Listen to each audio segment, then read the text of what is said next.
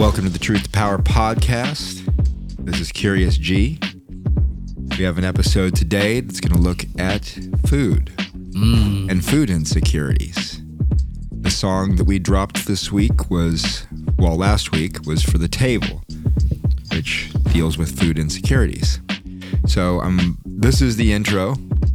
We're going to multitask today because everybody's schedule is crazy. So I got my man, Ace Cannon. Ooh. In the building. We're just going to fit y'all in real quick. Thank you. So at the same time I told y'all what's up, he knows what's up. So food. So this is an interesting song. For the Table, I actually wrote not this past Thanksgiving, but the Thanksgiving before. And it was my first Thanksgiving back in the state of Washington. My wife at the time was in Montreal.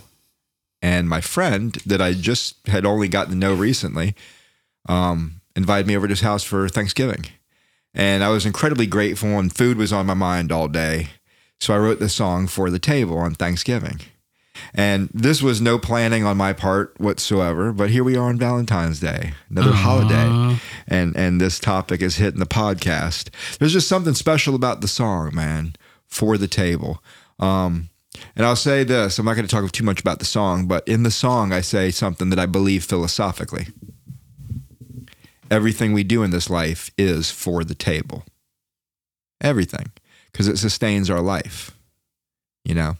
No matter how much money you have, you can't get more full than full. True. You know. So what do you think about food and food insecurity and where we are in the nation and the world today with food? Well, I like food. I like to eat. You know, it's just a really interesting time right now because of the consistent scarcity of particulars. You know, recently it's been eggflation, as I heard it be called, where there was just no eggs, which is weird. You know, it's especially growing up, never having these things happen. You're starting to see it happen a little more often. And, you know, the first round was, I mean, the first thing that I thought about things running out was toilet paper. You know, that was the first thing after COVID. It was toilet paper, which was funny to me. But yeah,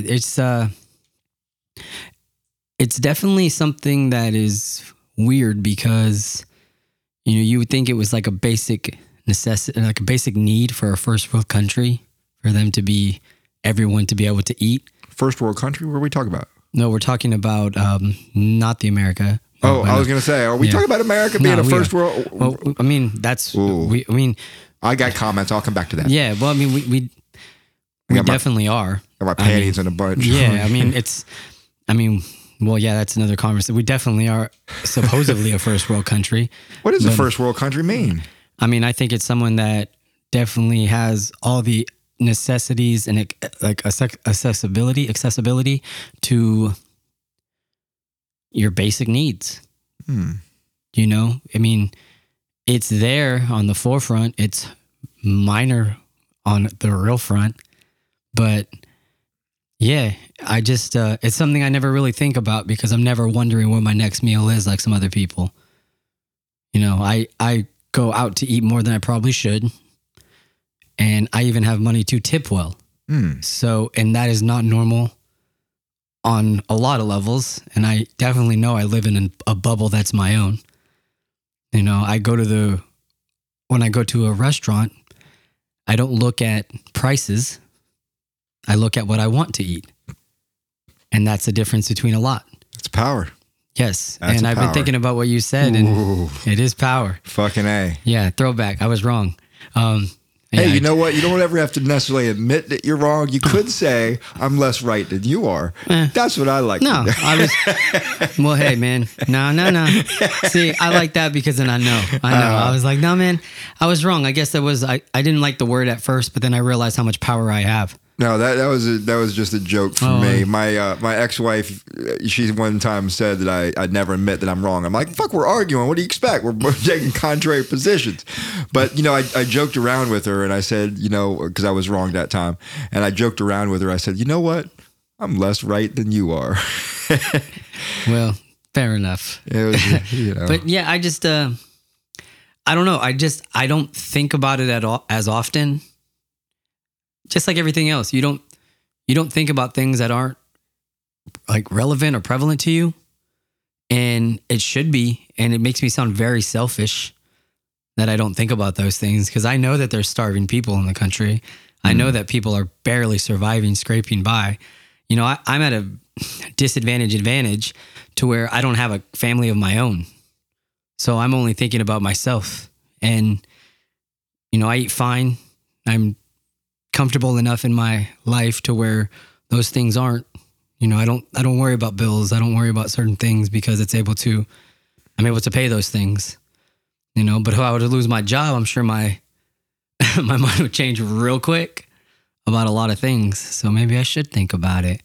I want to circle back to something because you piqued my interest. I wasn't planning on going in this fucking direction, but you mentioned the third world country, first world, second world country type thing. And I think a lot of people don't understand what that is. And I think a lot of people have this misconception of what a third world country, you know, means other than being poor. Like that's the only thing we think of. Right. Mm-hmm. So you don't really know where the third world country concept comes from? I mean, I say no, and then you say something, and I'm like, oh yeah, I know that. So maybe this is going to be one of those times. Maybe this is one of those things. Okay, so believe it or not, I wasn't even going in this direction, and I got notes somehow. Why? Because I have shit that's on my mind, and when I fucking get into it, I take notes. This was one of the things that was on my mind. I asked myself the question, is America a third world country? The general definition of a third world country can be traced back to history of nations during the Cold War. Any country that positioned themselves as neutral during the Cold War. The positions were sided with either democracy on the world stage or communism. Now I'm asking the question, as we as a nation, have we become neutral? Because at one time you would think if democracy and communism, I kind of think we're number one. I don't know if America, fuck you. We're number one. Let's go. We were number one because we were democracy and we were leading the world with democracy. And there was a bunch of countries that got behind us and said, all right, motherfuckers, we're going to follow you, because they trusted us. And then there was Russia that got on number two, like a turd, pushing the communism thing. And there was a whole bunch of motherfuckers that got behind them motherfuckers, right? Mm-hmm. Then there was a whole bunch of motherfuckers that didn't want to get with nobody. Mm-hmm. And they started to suffer some repercussions economically because of that. They weren't connected to the same economies that we as a democracy and the communists, which really it's all blending together now. But at one time, we had a direction that we were going. We were a leader in the world. And if you were with us, you were with us. If you weren't with us and you weren't with them, you were a third world country. But I'm starting to wonder, are we still the leaders? Are we, you know? Well, depends what you want to, I mean, it's like always, it depends what you're looking at, I guess. I mean, if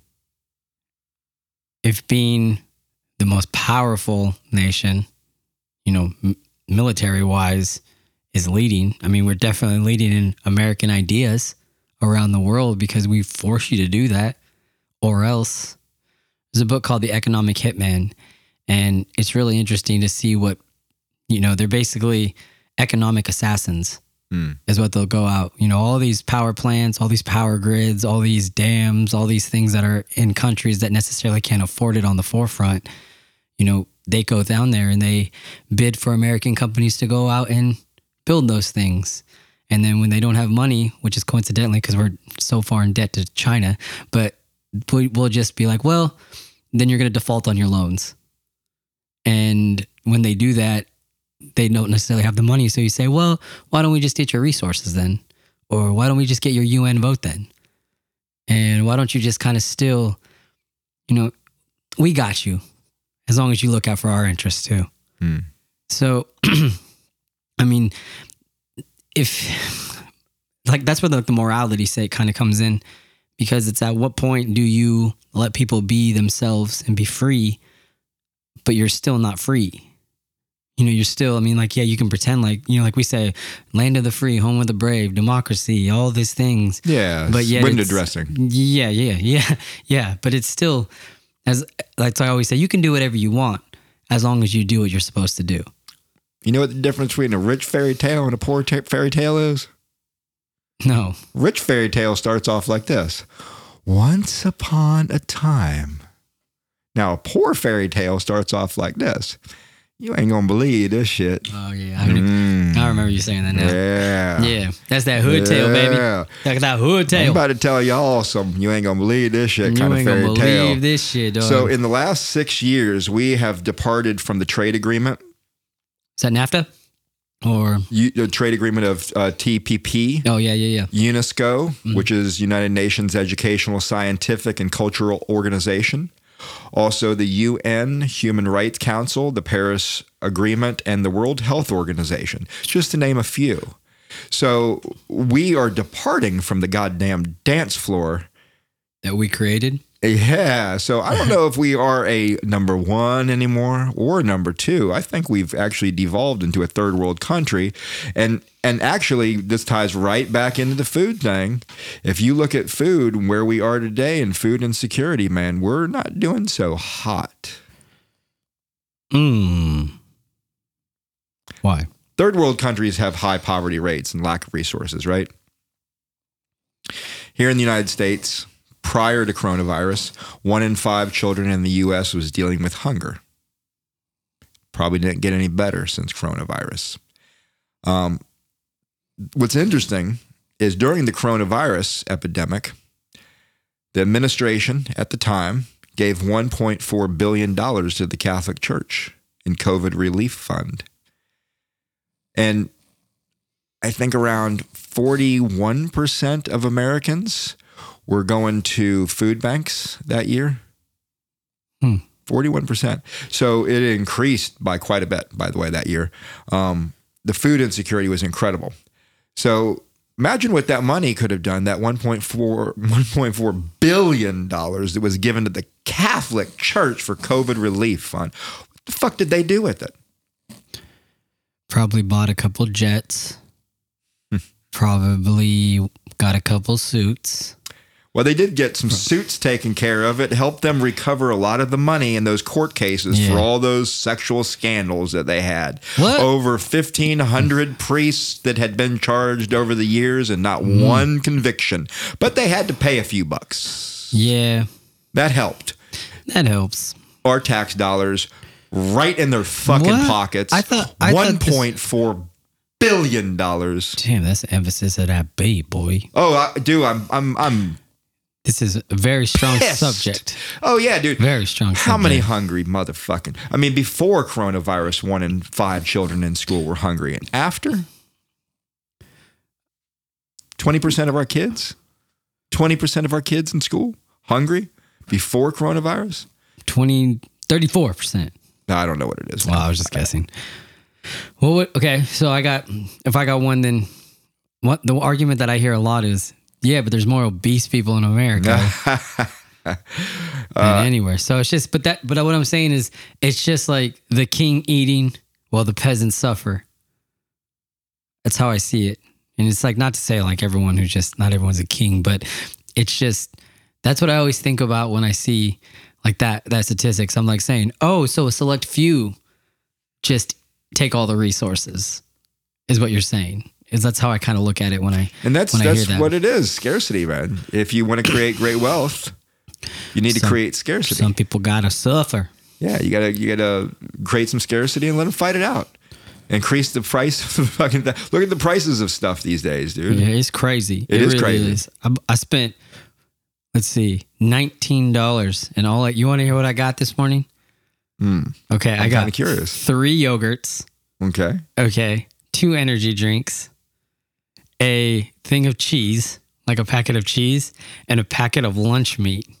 Ooh, dude, that's a party right there. Well, I've been on this no carbs thing lately, so I've been eating a lot of turkey and cheese for lunch.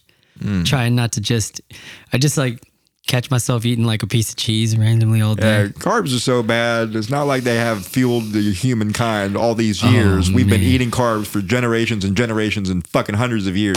And all of a sudden it's bad goddamn news for some reason. Yeah. Well, it's processed carbs. That's what it is. But if you just gonna have some nice loaf of bread and that like homemade, Probably all right. Less ingredients, better for you. See, I don't think if I don't think if, you know. I don't think if no, too many people know that much about food because there's so much fucking wrong information. No. Everybody's selling something. Bro, yes, because okay, one, think about this in our lifetime. Eggs were bad for you, meat was bad for you, milk was bad for you, oil is good for you. You know, fat is actually, you know, bad for you. No, not all fat is bad for you. You know, but it's just these stigmas that are constantly put into your head by advertising. Like they say the guy, what's the guy who made bacon? Like, I can't even remember his name, but his grandson started Netflix. I don't know why I know that, but probably some video. Same dude that brought us bacon, brought us Netflix? Nah, his grandson though. No, but this was the whole thing. Same family. But the whole thing was he also did the smoking thing. He was a person that smoking used to be good for you. Like there was a time, but it was... What, breakfast? Okay, they needed to figure out how to because bacon was never a breakfast item. Bacon was like an actual dinner item, and they needed to figure out how they could sell more bacon. So he had this grand scheme to do this marketing campaign that like eggs and bacon, like no one ever ate that, but he did it, and now it's a common staple. I mean, bacon and eggs, bro. I like bacon and eggs. It's bomb, but it's also like the bowl of cereal, so it is what it is. But I'm saying, but that's what it is. It's like if you keep, like we've been talking about this consistently on this podcast, if you hear like something long enough, you start to believe it. And you're saying like, if you hear like about these things, like maybe there wasn't even a, so I'm getting really loud because I'm getting crazy too. Yeah. I can see me spiking over there. I'll take a step back. Maybe there isn't even as, things aren't as scarce as they want to say it is. But we're just realizing, we're recognizing things now that we can, whoever is doing this can control so much.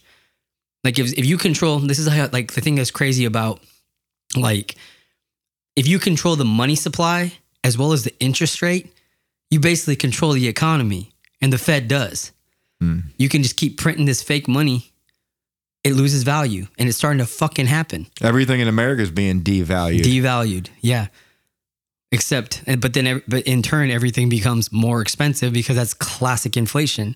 I mean, that's just the way it happens. And there's other factors that obviously go into it. They were supposed to pay back this relief fund of like $44 billion during these times to like try to subsidize it, but it ended up only being $16 billion.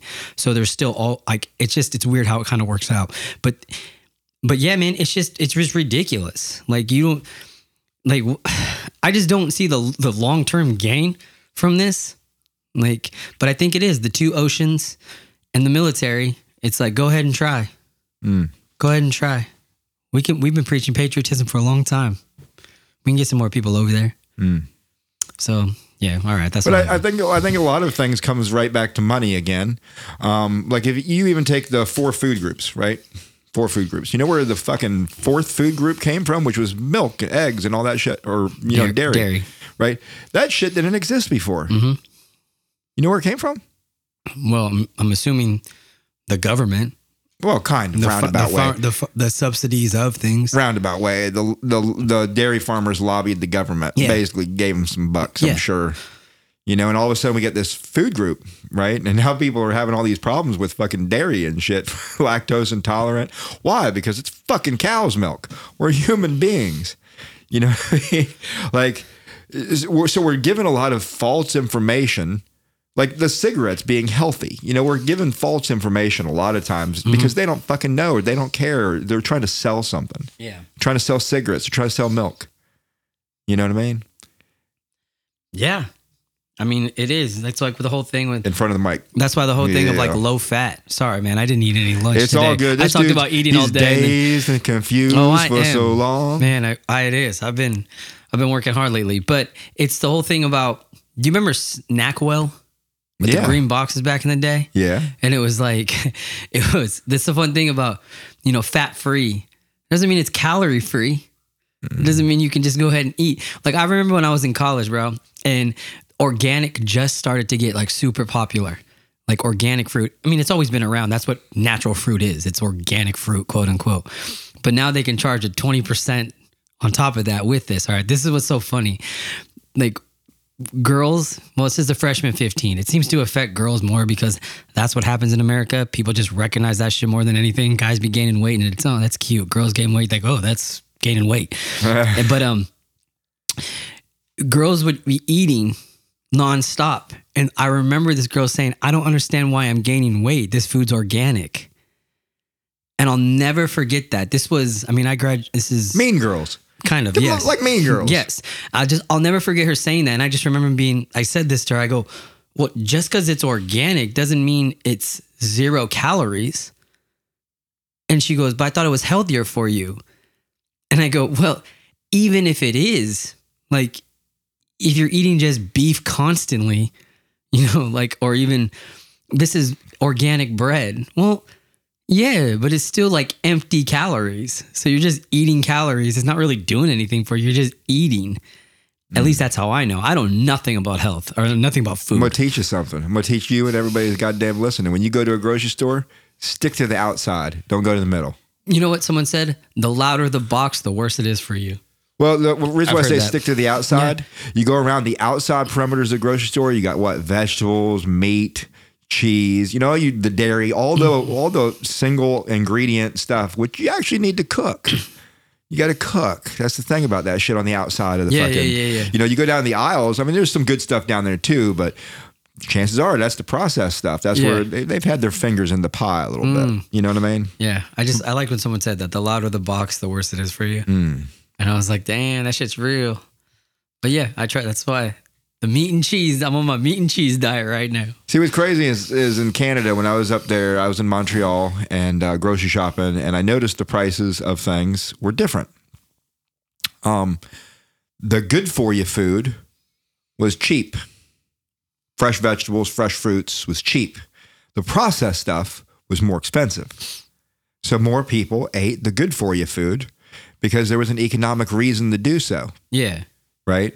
And the processed stuff that was bad for you, that was fast and easy and all that stuff, it was more expensive because it was a privilege to have stuff that's fast and easy. You pay for that. Hmm. You pay for it not only financially, but physically. It's not as good for you. Right? So the country, they see it as a burden on society because they have free health care. Right? So they want you to be healthy. They want you to eat healthy. Oh, yeah. Right? So this is an economic thing. Yeah. Here in this country, we're ass backwards. Yeah. Right? It's the processed stuff that's cheaper, right? Fast food, all that kind of stuff. But the damage that it does to our bodies, there's a 14-year difference in life expectancy between the 1% at the top and the 1% at the bottom. 14 years. And I bet the majority of that goes back to food. Yeah. Food and access to doctors, access to, just having time to exercise. You're privileged with that. The fact that if your life is comfortable, you have time to do more things. To where if you're struggling, it's quick. I got to survive, man. Mm. And that's what it is. Another one of those food scarcities that's not necessarily scarcity. I always think about this one, how a 40 is cheaper than a bottle of water. Hell yeah. That always blows my mind. Like you can buy a tall can for $1.69 and a bottle of water is $3.50. It's a war on the poor, baby. Yeah. War it's crazy. On the poor. So let's keep them. Elimination. Yeah. Elimination. Mm. Thank you, Food and Drug Administration, for all your effort. America. I say food is a fundamental human right. Yeah. I would. I thought you were going to argue with me about that. See, I got. Sometimes I feel like you don't have as much sympathy sometimes because you think along the lines of everybody's got to pull themselves up by the bootstraps, that kind of shit. I think there's a difference between being equals and having equality, though. Yes. That's the difference. I agree with you. Yeah, yeah. Like, I don't think that everyone is equal. Right. That's absolutely true. I think you're born with a lot of things, but because you came from that Yakima, right? Yeah. Yakima. Oh, bro. Yeah, there's a lot of poverty. Hell yeah. And you made it out. Started from the bottom. We talked about those roots, your mom, this 100%. And that. But see, there's another thing that you have that some people might not have. Mm. I've noticed, and I'm going to let you in on a little secret in case you didn't know it, but you've got some intellect. You know what I mean? You got some intellect. This dumb motherfucker over here. The playing field ain't always even for everybody. There's some forests out there. There's some gumps, you know, and their opportunities aren't quite the same as yours because they can't navigate as well as you, right? So there's a lot of things that affect our ability to pull ourselves up by the bootstraps. Absolutely. Yeah. And I've recognized that at a pretty young age. Hmm. My mom was always very conscious of telling me these things, and it was never, I'm special. Like, you know, my mom was never, you're a special person, you're a special kid, you know. She would always say, you have special abilities, use them. And she recognized it pretty young too, but you're right. But I want to, whatever. Thank you, mama. Always love you. And then, but the whole thing about equality and equal. Okay. Now that's the difference where I saw this picture once about equality and being equal, and what it was it was three children or three people with heights, and it said equal. So all three kids had a box, right? They're all the same. So one, and there's a fence.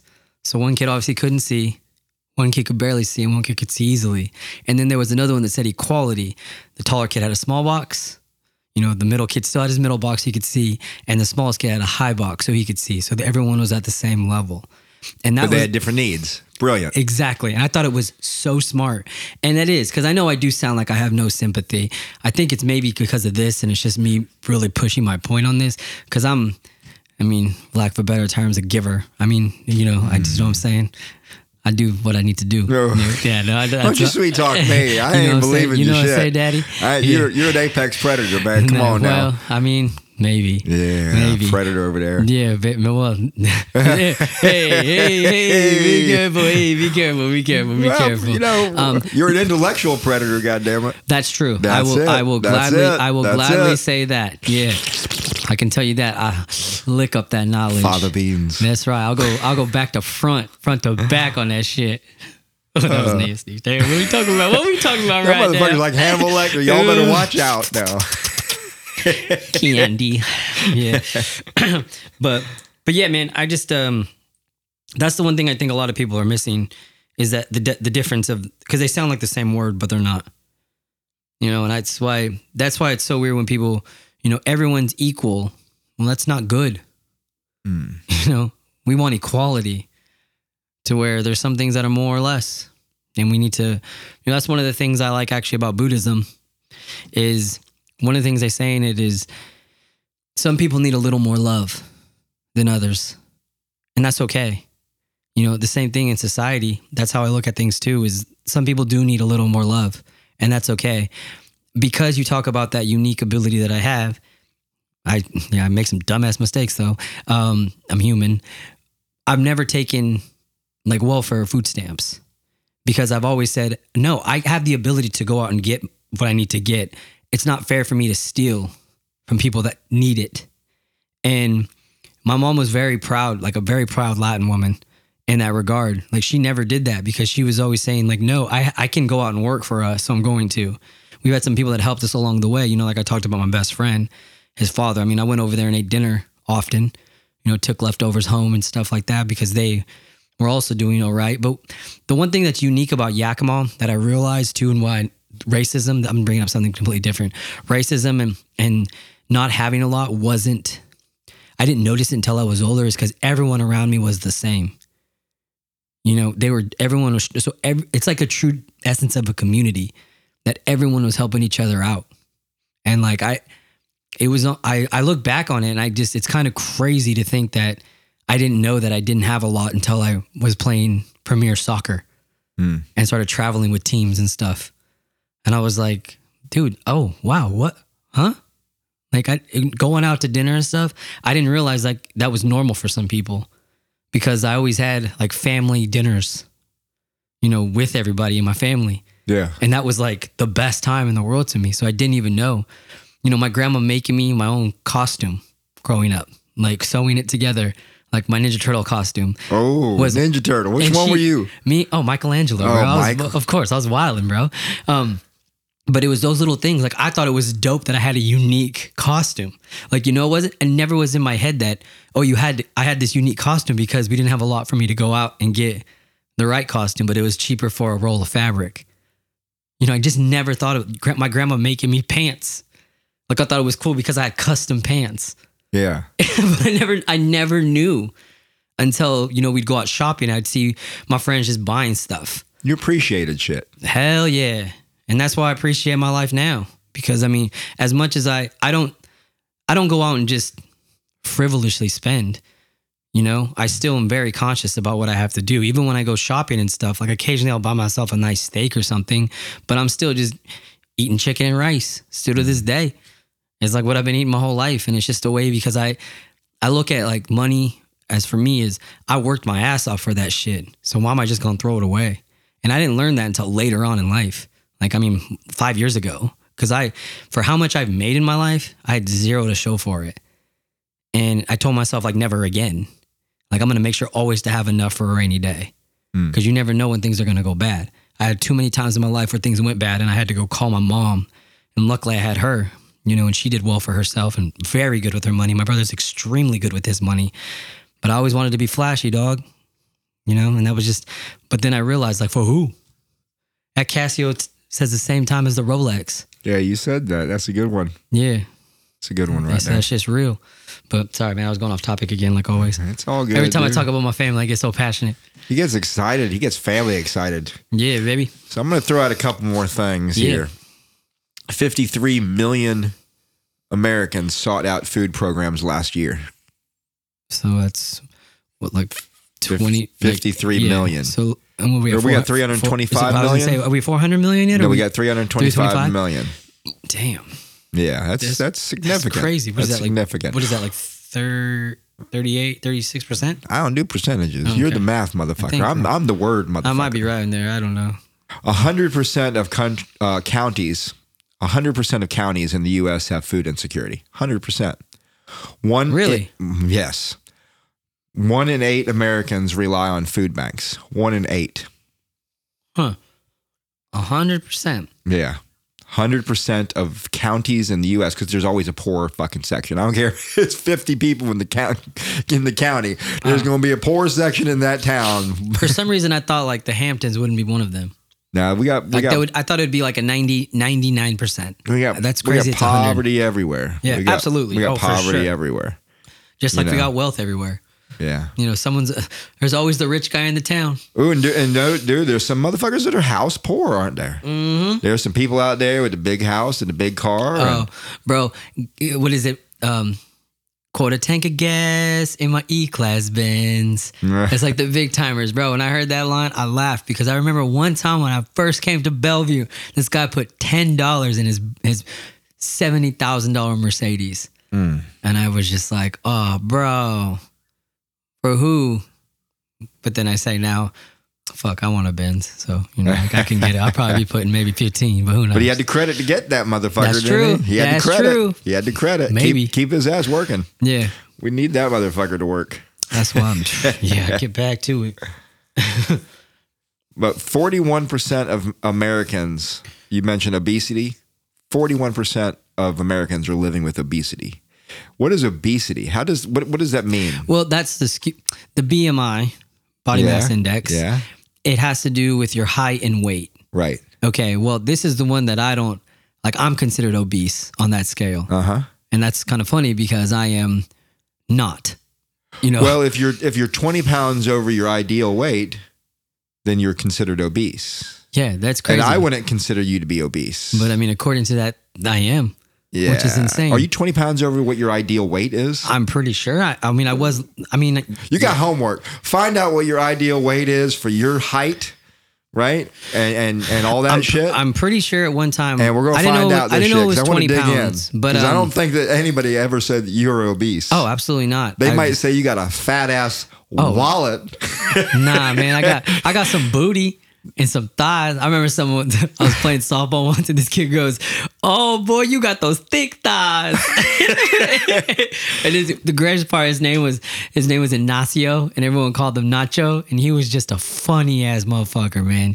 He'd always say, ooh, what's up, baby? And like, didn't matter. Like anytime he saw his boys, oh, what's up, baby? And I'll never forget that kid. He was dope.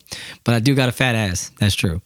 See, a life of poverty It can basically mean a life of constant stress. Constant stress. The poor basically a lot of times have little control over the jobs that they work, the hours that they work, all that stuff. Yeah. And if you're, or your schedules, wages, all that stuff. Let's say you're going from job to job. Maybe you got two or three jobs, two or three part-time jobs, because nobody wants to give you a full-time job because they don't want you to get the benefits. Yep. Preach. Right? So let's say you got three jobs. You're bouncing from this job to that job to this job to that job back to the house. You know, you're a single parent. Well, you're going to eat a lot of goddamn fast food. You have to. You don't got time. Have to. Have to. Have to. Yeah. It was... And if you don't think that shit affects us, all that fast food, even if you don't eat it, if you're like me, that I don't... If I'm eating fast food, something bad happened. Now, I will say in the last 3 weeks, I've had more fast food than I have had in the last 5 years. Why is that? Because the job that I work at, we're right across the street from Wendy's. So it's easy. Oh, but bro, Wendy's smacks. And a lot of dudes from my job that I work with have been going there. And I got into the habit. And once I get into a habit, dude, it's I start thinking about it. Oh, them fries. Bro, those fries, the new Wendy's fries. My little fries. Yeah, my little nephew's obsessed with the French fries there. And then in turn, it makes me obsessed with the French fries there. Bro, Wendy's is... underrated. I'm telling you, Wendy's. I'm not a big fast food connoisseur either. Yeah, but you got a palate of a 12-year-old girl though. That's true. I still fuck with Totino's pizza rolls. That's right. That's right. I remember that shit. Let's go. That's true. That's true. I got nothing to say. That's true. But I've really avoided fast food, and you know, there's a lot of reasons for that, and it might not just be my health. So back in, I want to say you brought this up, the riots that went on in Seattle. I want to say in '96 or whatever the fuck year that was. The World Trade Centers. Yeah. One of the things that people were protesting at that time tied into what the Baby Bush talked about in his debates with fuckface. I don't remember who it was. Was it? Wait, I want to say it was Gore. I want to say it was Gore. Was it Gore? It was the first. It was baby. You say Baby Bush? Baby Bush was Gore. Yeah. It was the first. It was the first debates, right? So this is what Bush said. He said, you know, there's third world countries that owe us quite a bit of debt, and we could be very forgiving of that debt in trade for things like valuable land. Well, one of the things they were protesting at that time was the fact that we did this. We traded some of the third world debt to a country in South America for some of their valuable land. It actually was rainforest land. Mm-hmm. And after we got it, what we did, we burnt it to the fucking ground, and we sold that land to the fast food industry to make a buck. Burnt it to the ground, burnt the rainforest, the other lung of the earth, right? We burnt it to the ground to make room for cattle, right? To make room for cattle for the fast food industry so that we could eat dollar whoppers. I mean, it's crazy. And it's not just the lungs of the earth that went away that day, but you know how much water goes into a pound of beef? I don't, but I'm guessing it is... Not just the beef, to grow the cow. Yeah, is this gallons? Gallons. Okay, for one cow? Is that what you're asking? Yeah, for 1 pound of beef, how much water do you think? 1,200 gallons. No, 2,400. No, 24,000 gallons. Whoa, that motherfucker got it, dude. You did it? I got so excited about it, peed myself. He got it. 24,000 gallons on. We're going to the. We're leaving. Yeah. We're going to the casino. Fuck y'all. I just did so much in my. Dude, that was awesome. Papa need bacon with his eggs. That was awesome. No, but for real though, that's a lot of goddamn water. Yeah. Right? And to what? To make all these fucking fast food patties, right? So, I know that all this stuff connects one thing to another. Food, environment, all that stuff. But it's out of sight, out of mind. That's why we moved that shit down to South America to fucking burn down their rainforest. You know what I mean? Mm-hmm. And when they come here and fucking complain about it, we're like, what the fuck's y'all problem? Yeah. You need to shut up. Yeah. Here's a voucher for some Whoppers. That's what they say.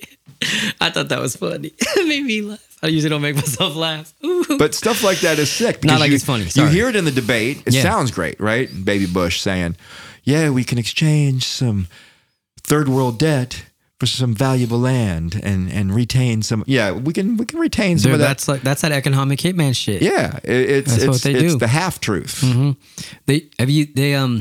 There's another one, I believe it's Colombia There's a city called Shell, Colombia, from the Shell station, you know, Shell.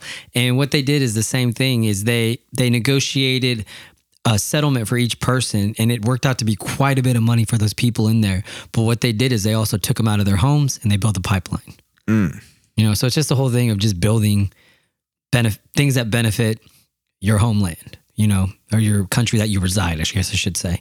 And yeah, it's just, I mean, the world stage is a dirty, dirty place, man.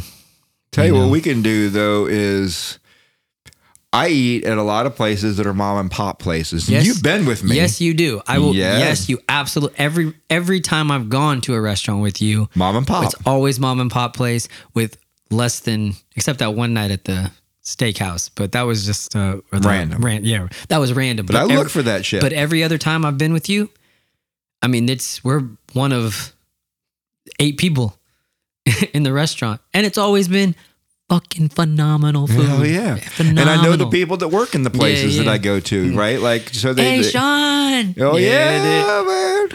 Curious. Sorry, my bad.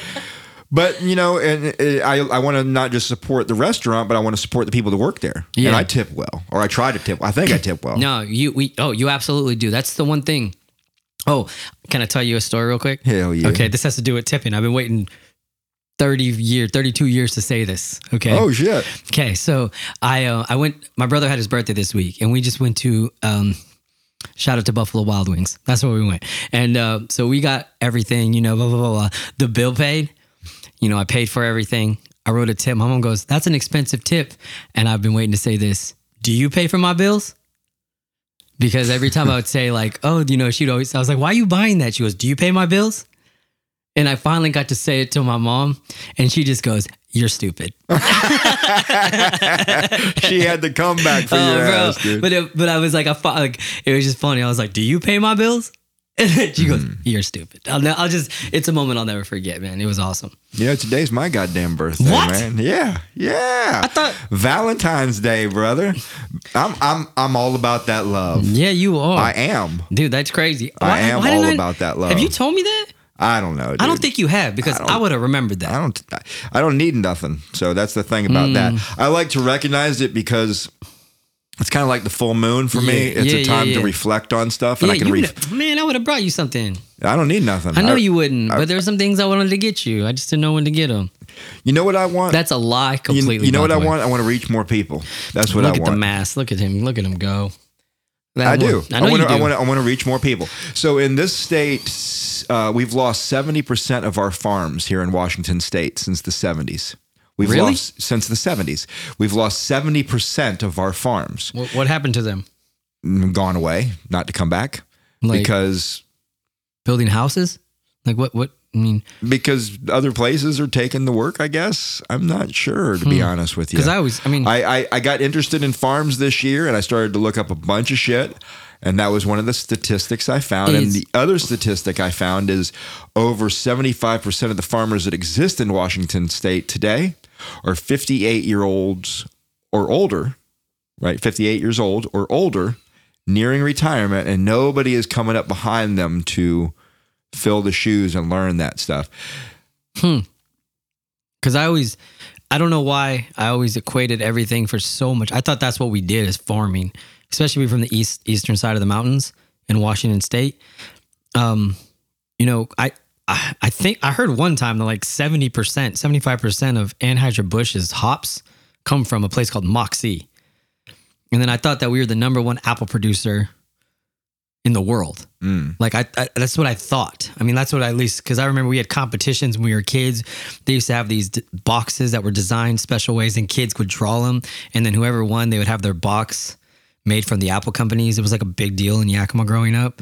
But yeah, for some reason I thought that we were just like a massive producer of agriculture here.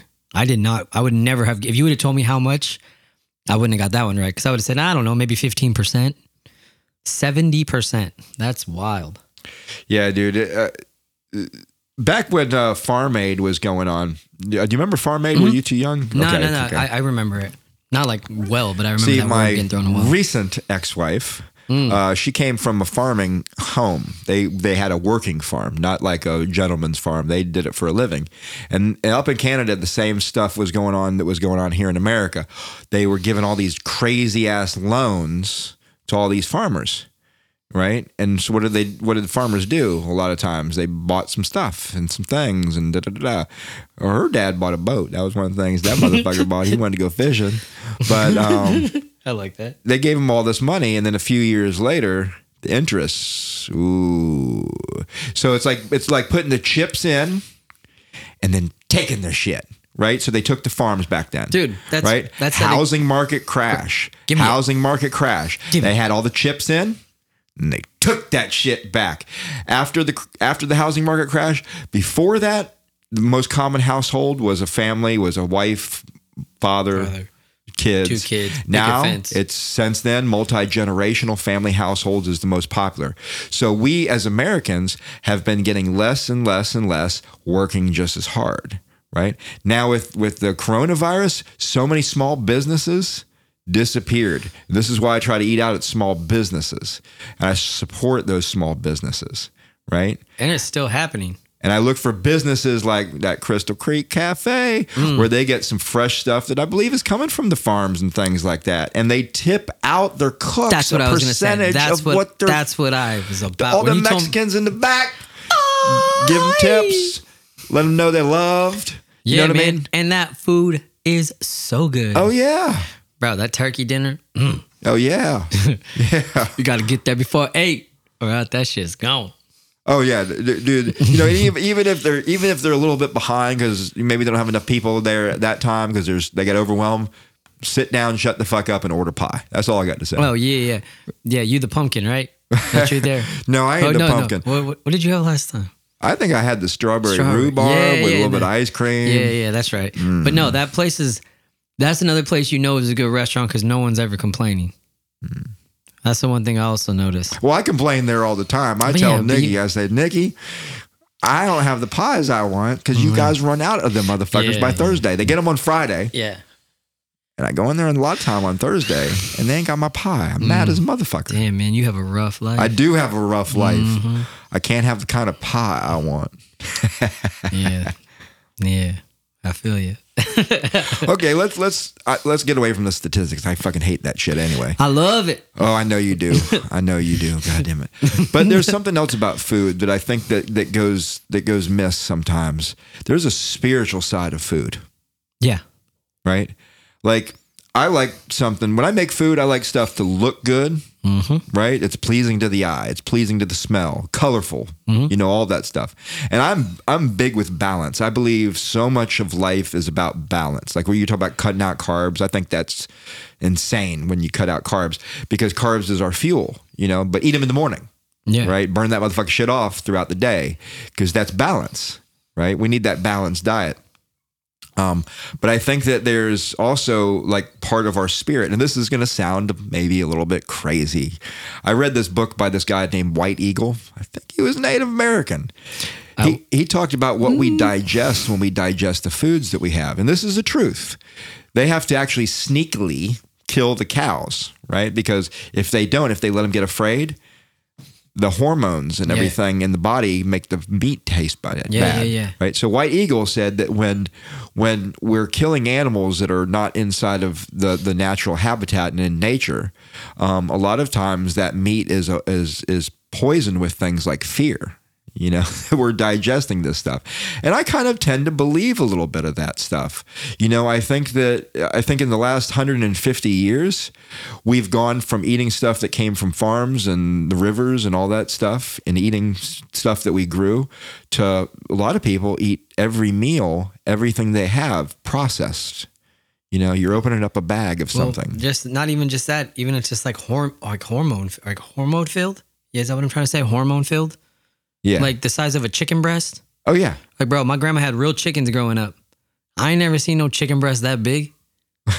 You know? I mean. And our people getting a little chicken blowed up, too. Yeah. You know what I mean? Yeah, bro. I like that fat ass, though. I mean, back in the 90s, I started to notice that. I just... is the boobs getting bigger? Is the ass is getting bigger? 100%. And then now, right? It's now we're in gargantuan type. I can't imagine another 20 years, bro. I remember that's that whole. It's even a cliche or not, but just saying like white girls don't have booty, bro. I ain't the case no more. I promise you that. And this is not about body shaming. Oh thing, no! Right? I'm praising you. Yeah. Because. I get sprung. Yeah. I get sprung. What that motherfucker said, I get sprung? Yeah. Who was that? Sprung. No. Oh, they're talking about T-Pain? The baby got back. Oh, yeah, bro. Yeah. Oh, my God, Becky. Look at her butt. It is so big. She looked like a prostitute. Yeah, no, she looked like one of those rap guys' girlfriends. Oh, yeah. Shout out to her Mix-a-Lot. Put her in the box. Let's her get her over here. Yeah. No doubt. Yeah, bro, I'm a guy. I can't help it. You look good, I'm gonna look. My bad. Yeah, I'm on the verge of being sexist. I think I kind of skate the line sometimes. You backflipped off the edge. I backflipped off the edge. Yeah. And I'm right into the sexist pool right now. Yeah. My bad. I'm supposed to be talking about food, but sometimes I just get hungry. Your boy, and I start thinking about your boy hungry. He thirsty. I'm at all. But there is a spiritual side of it. Now, this is going to sound goofy to a lot of people. I've done a lot of stuff with food, right? So, when I was a young kid, I went through some severe hunger stuff. Yeah. I went from feast to famine all the time because my family had money, but in my mother's house, we didn't. Yeah. Right? But food was an issue for me when I was a kid because I never knew. Never knew when I was going to eat sometimes. And I did things sometimes that I regretted to get food, right? So as an adult, growing up, my first job, 16, I got a job at a fine dining restaurant, right? And learned to cook when I worked there, right? They were a fine dining Italian restaurant, steak, seafood, lobster tails, all that. But they made everything from scratch. They made bread, pizza dough, sauces, everything. And I learned to cook. Right. And so in my 20s, I worked in a lot of restaurants and a lot of them were like the upper echelon of stuff. Right. I worked for some good chefs and stuff like that. My last chef I worked for, his next job, he was the head chef for the Tampa Bay Bucks, 1,500 motherfuckers underneath him. You know what I mean? So I worked for some dude. Yeah. The only reason why I worked for him, not because I went to no chef in school. I was selling really good mushrooms at the time. Oh, I believe, bro. And I shouldn't say that hypothetically. Yeah, can we edit that out, Rob? Yeah. I guess that was 30 years ago. Yeah, I was like, bro, statute of limitations. You're fine. Anyways, you did your time. That was why he hired me because everybody else had graduated from like Johns Hopkins, university and all this and that. And where'd you graduate, Sean? I got these. Yeah. Come on in. Yeah. Perfect. So that's the number one sous chef right there. But when I cooked. I really developed this belief. I believe that everything we do in this life is for the table, right? That everything we do is to sustain this life. Yeah. Right? And the other part of the belief is when I make food for somebody, it's one of the few things I can do that's a form of unconditional love. When I make food for you, like if I made food for you, not only would I give strength to your body, and it came from the work that I did. Right, but I try to make it look good, So I do like to cook for people. I don't think I've ever cooked for you. Nah, I might have to do that shit. Yeah, I am a person too that also is about cooking. One, I feel like it's very therapeutical, but it's very therapeutic. We're not savvy today. Yeah, bro. I don't both know of us. So bro, I got some family stuff going on, and my ass is crazy right now, and he's busy financially. So yeah, I got work, and I'm just I talk all day for my job. Like just talking to people, putting deals together. And there's times where I get here and I'm just exhausted, but like the same thing is when we were talking about meals and this. So it's like, even when I do this, it's like what I can give to you. Cause you're my boy. It's like, my job is to be here, try to be as present as I can, try to do those things. It's cause like we were talking about, I remember one time you kept saying, I thank you. And I was like, you know what? I do this cause I want to, I do this for you because I care about you. And I see visions of what you're trying to do, and I respect that. Same way as, you respect someone's time. So if you're going to give them a meal, you want them to enjoy it. Fuck yeah. The same thing is like, I hope that I'm giving you something that you can enjoy here, So it's not just me coming half-assed and just being like, yeah, that's cool. Yeah, I guess. I mean, I kind of feel that way. Like, that's just not But I think today, dude, I'm frazzled. I ain't gonna lie to you. I've had some things happen in the last week or so, especially today. Some shit happened today, and I feel like I'm not dumbed down, but dumbed up. You know, I got to work to get to dumb now. Yeah, so I am a little fuzzy too. Yeah, my brain is like 15 different places right now. I got a big day tomorrow, big work day for myself. So it's exhilarating. But this topic, dude, is such a big one. Like I almost want to do 2 episodes on food. That's how much I care about this shit, because it's kind of like labor. Labor affects every aspect of our lives. Food does too. Well, every aspect. It's the, I mean, like you're talking about, it's the energy, the nourishment you need to be able to perform at a level that's suitable for your life. You know, it is. So it is like that classic notion, you are what you eat. Like you are what you eat. That shit's real. You know, I mean, it really is. If you're like, if you're just eating to get by, you're probably just getting by. You know, if you're eating to put on weight, I mean, like you're doing it not like, I mean, like for a bulking thing or something like that. You're doing it for a reason, you know? So it is, I mean, it is. And that 14 years is real.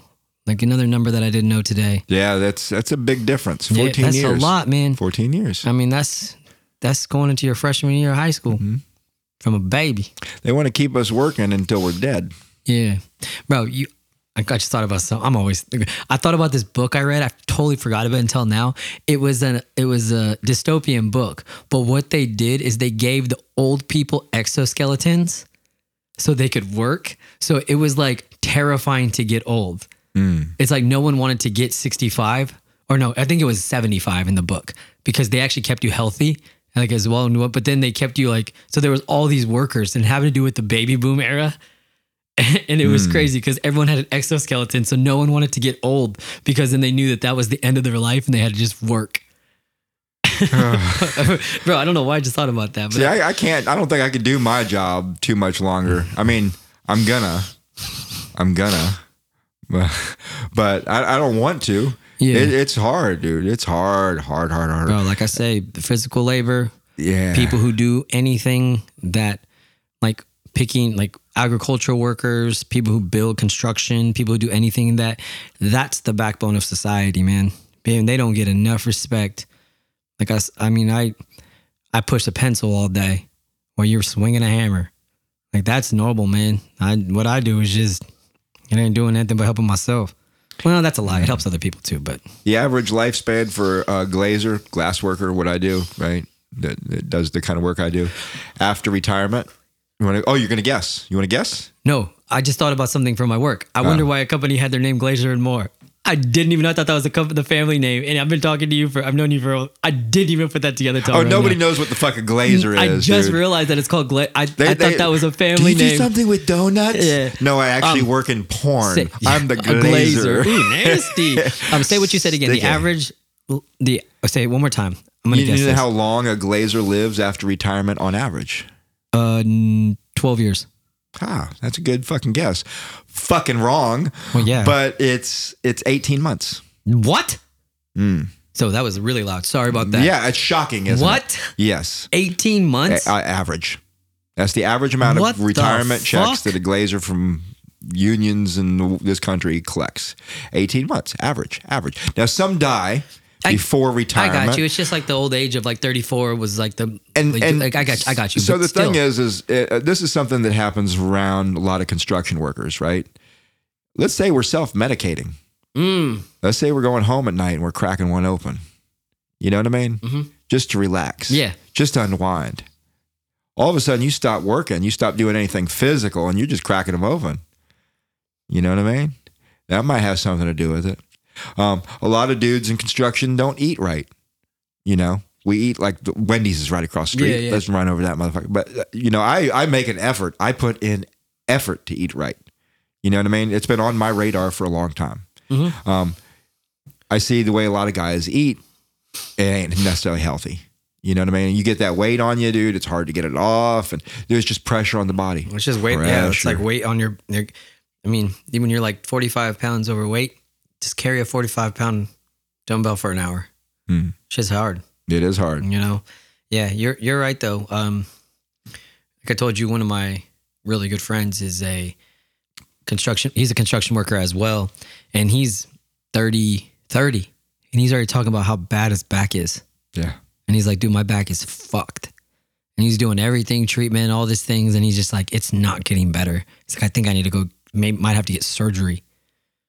It's just to do his job. See, and I've been lucky because I'm 53 and I can outwork some young dudes. Mm-hmm.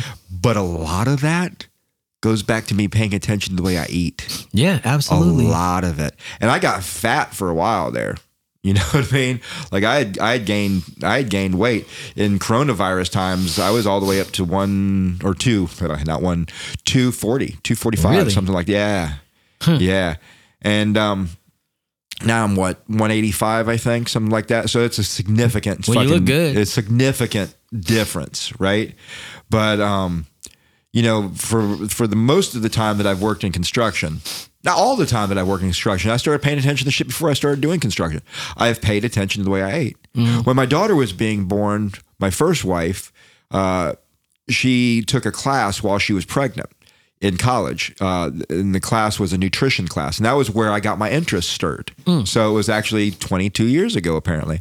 But that was where I got really interested in food. Like some of the stuff that I learned from her book, I was amazed at, right? Like McChicken nuggets, right? Like the only reason why they could legally call it chicken is because they grind up some chicken and put it in the breading. Yeah. You know what I mean? There ain't no motherfucking chicken in there. It's that pink slime. It's like a bottom fish or some shit like that. You know what I mean? Like there's so much devious shit that happens with our food. And you know what? The people that are supposed to protect us don't. FDA, baby, we care about you. Don't. It's the war on the poor. Keep them dying. Mm. Keep them dying. It's like putting bullets in their fucking heads. Yeah. Bam. You know, I'm probably going to get killed for saying this shit. Nah. I say, not yet. I think about that all the time when I yell at my phone and talk about all these conspiracy theories. I go, I don't got enough money for them to give a fuck about me. They don't give a fuck about me. They don't care. I don't know. I'm going to have a little bit of birthday dessert tonight. Mm. What you eating? I don't even know yet. I know I'm going to have to get after. I got some key lime pie down in the fridge, though. That motherfucker is good. I like key lime and... You know, the one thing that sucks about this podcast, because I really want to talk about the Super Bowl for a minute. Kansas City Chiefs, boy. Bro, the game was awesome. We will, real quick. Our yearly recap. The game was awesome. I still don't know what the fuck a catch is. Everything in slow motion looks negative. If you asked a third grade child, was that a catch? That motherfucker. Everybody knows. Your eyes don't lie. Like we've been all. He'd say that's a catch. It was a catch. They had a touchdown. It was a catch. They took that touchdown from him. The penalty at the end was a hold, but I just thought it wouldn't have been to that. And respect to the running back who actually did go out on the 1 yard line, who went down. Mm. That's a big play because he could have scored a touchdown in the Super Bowl, but he cared about the team winning more. Yes, he did. I gave that big fucking props. I never even thought about that. Yeah. That's brilliant that you would say that. Yeah. Yeah, that's the thing that we're missing these days is thinking about the whole instead of the self. Utilitarianism, man. Mm. Smallest amount for the masses. This comes back to the food topic, dude. Yeah, it is. But yeah, Super Bowl was great. I know we never really talk about sports because we talk about shit that actually matters, but I was just barely not having a dog in the fight. I had a dog. Yeah, you did. Your dog ate. So, but man, it was fun to watch. Jalen Hurts is the real deal. Yes, that was fucking great. And Mahomes is on his pace to be legendary. He's on pace. He's there. He's Hall of Fame, but I'm talking legendary. How many seasons has he been a quarterback? 8, 9. 2 Super Bowls. That long? Has he been that long? Well, what's he? He's 20. He came out in 22. He signed up. Yeah, he's been like 8 years because he was on Russ times, right? It was two years after Russ. Russ came in 2012. And I think because I bought his jersey in October, a month and a half after he started throwing that motherfucking rock. And he was the real deal for the Hawks. Shout out Wilson. Yeah. We'll see what happens with him. But yeah, no, man. He is definitely, he's on pace. He's a Hall of Famer. I'll say that. But he definitely is going to be in a couple more of these games in his life, I believe. 3 Super Bowls in 8 seasons? Two. This is 3rd. Nah, because the 49ers. They lost one. He lost one. In it. Yeah. He won one. Yes. Or won 2 now. Yeah. And lost one. So he'll be back. That team is stacked. Mm. And the nice thing about that team is they seem like they are a team that will restructure contracts. And that's the biggest deal, because when you have a generational quarterback, Tom Brady was a good example, you adjust. Yes. You got to adjust. And they did it from jump. After the first Super Bowl, they gave him a 10-year contract. Yep. And they bit the bullet on it a little bit in the beginning, but they're going to win in the end. In the end. And by the time his contract is what it is, he's going to be an average paid quarterback, because the quarterback position is now $50 million a year, where his was, what, 45? Mm. So eventually it's going to be 60, 65. That's just the way the market's going to go. But yeah, man, shout out to the Chiefs. Oh, yeah, dude. I've been watching those motherfuckers for 11 years when Alex Smith first got ran out of fucking San Francisco. When he gave his leg almost for the... Yeah, I followed him over there. I was like, I'm going to watch that motherfucker because he came out of my division. Yeah, right? Yeah. I'm a Seahawks fan. Our division. I'm a Seahawks fan, so I was paying attention to the 49ers. I die, baby. And when they just... poo-pooed that motherfucker that had taken him to the NFC Championship the year before, and it was all him, right? But anyway, I thought he got a raw deal. And then Andy Reid going over there the same year, I said, oh, okay, I'm going to watch these motherfuckers. And I've been watching them for 11 years, and I've been having a good goddamn time. No doubt. Haven't bought a shirt, haven't bought a hat. It's not my team, but I like them. I like them. I like what they're doing. It's like me watching Barcelona back in the day for football, soccer. I mean, yeah, bro, you real recognize real dog. That's some good shit right there. That's right. You know, all right. Well, hey, we're totally off topic. We are off topic, out of time. Food gets us excited, dude. Yeah. Food. But that's it's in sports, man. You and I like sports, so yeah. But it's not as important. My life wasn't going to change any if anything happened. Well, with a podcast, like if somebody's listening to this in 3 years, they're gonna be like, "What the fuck are these motherfuckers talking about?" And they'll say, Google it. Well, we just had a Super Bowl this weekend, and we're a little excited. We dumbed up for this episode. Yeah, that's true. That's true. We here, y'all. We here. All right, now let's wind this thing down and say our goodbyes. You got any last parting thoughts on this food topic, food insecurity? Yeah. Make sure and drink water. He doesn't prepare nothing, bro. I freestyle everything. Any of his closing comments, because I think he's thrown that motherfucker out once before. Oh, absolutely, but it's real. Drink water. Everything we do is for the table. Everything we do is for the table. Be good to yourselves. And if you haven't in a while, tell your mama you love her. Truth to Power. This is Curious G. Ace Cannon. Blood, sweat, life. Food? I take my food serious. Everything we do is for the table. Can't live with breath words give alone. I get my grub on like she get. How does someone know that they are old? I think it's when we want to start fucking old people. That's when I knew I had gotten old. Now, doing it for money doesn't count. I mean, you could be young as shit and want to fuck someone's granddad so you can afford to go to NASCAR and Daytona. That isn't what I mean. You're officially old when you start eyeing the elderly. Maybe Meemaw is wearing something tight, like surgical stockings. Not to get some of them soft-batch cookies. What? Oh no, I love prune cake, especially warm. Now, some podcasters have traditional material to ease you into the next bit. I don't. Like prison love, you might not see me coming. I just jump right into the next topic, the topic being people that say, hey, you made my list. Strange thing to say. I realize you may not be hip. Let me explain. When people say, hey, man, you made my list, pal, I say, oh, hey, what fucking list? You see, when someone snaps, people have two choices, suicide or homicide for the extroverts. Take it from me. When someone tells you that you made the list, that crazy fuck is making plans. Adding people to the list. It's a kill list. Which is why I personally carry gum. Let me explain. Have you ever worked with a wacko? Of course you have. This is America. We have them by the barrel full. An Aaron or a Phil or a keeps quiet to herself, Rochelle. Cretins that are just somehow off. Psychos keeping a list, and now you're on it. I've never made someone's list. And trust me, I've worked with my fair share of lunatics. When these people snap, if they're going to commit suicide, they think, why not clear up the social clutter? Work my way down the list of people I'll kill first. Then on that pretty stationery that I never had a chance to use, leave a note blaming the people I cannot find from the list. You know, before I jump into that pit at Gatorland covered in peanut butter.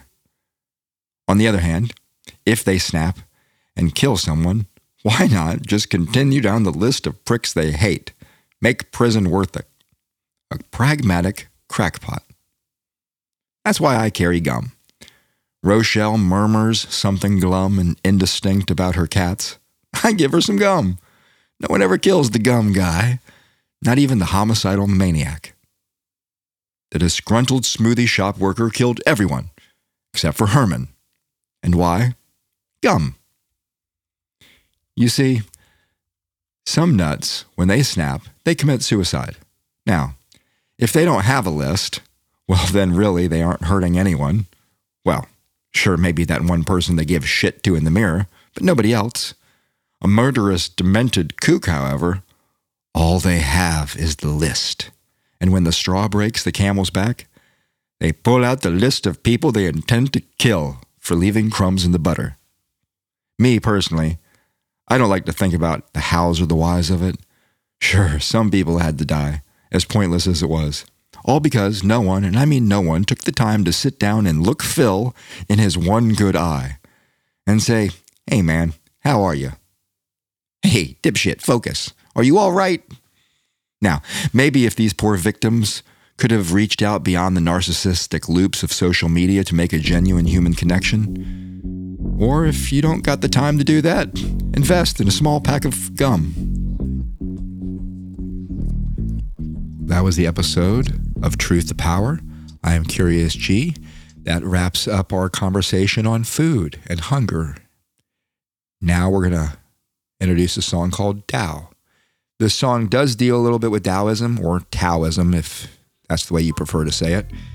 And next week, we're going to be actually getting into the topic of anger that ties into this song, strangely enough.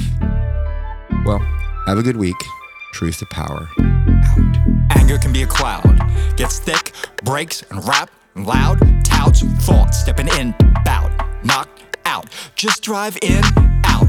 Lies we live, fears we give, truths we, aw shit. Started with me, then I flipped it to we. So quick to judge rough touch by your hand, when all I can do is check truth where I stand. Anger can be a cloud, walk round, head down, ready to fight with any sound that don't reverberate with me here, within the now. Trying to plod that way through a battle of wills among these sleeping pills I meet. Confrontational wars I greet as if and I came to eat, drink and laugh. Jesus Christ, am I pissed off? How am I supposed to eat Skittles in this movie with the mask? Damn, look at that, anger distracts.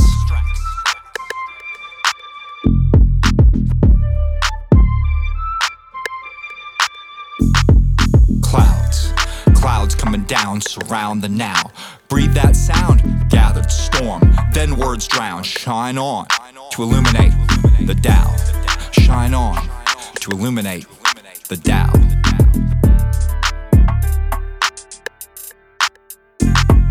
Listen up, heavy head, furrowed brow. If and you feel like you's in a cloud, can't see a way to breathe right now, can't speak clear, start choking down that anger that sits, twisted snake, ready to strike, like we just need targets to bite. Grip hard, constricted, fight. Don't want to be happy or seen as right. Bite, it's quick, here's that strike. Right motivates to separate on sight.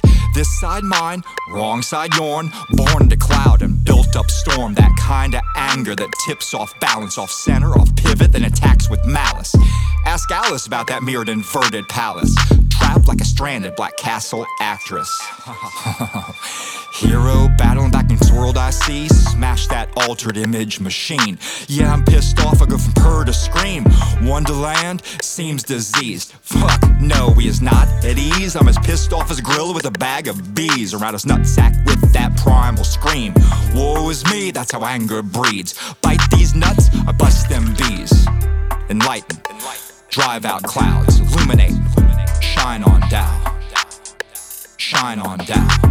Enlighten. Drive out clouds.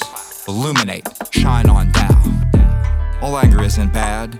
Not us all is that alcoholic, abusive, buck up dad. Blind rage when Pops is mad. He's taking names, skinning ass. Fury at times, set shit straight. Labor laws, women's rights, that slave trade.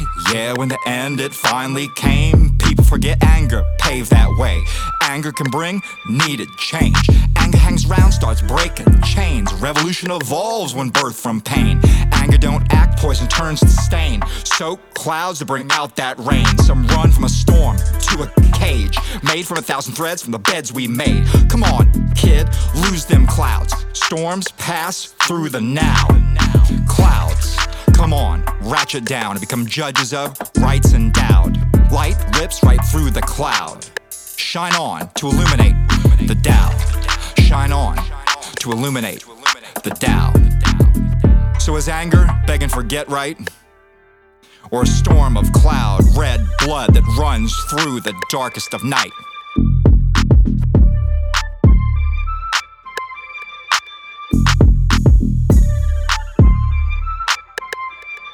I seek the light.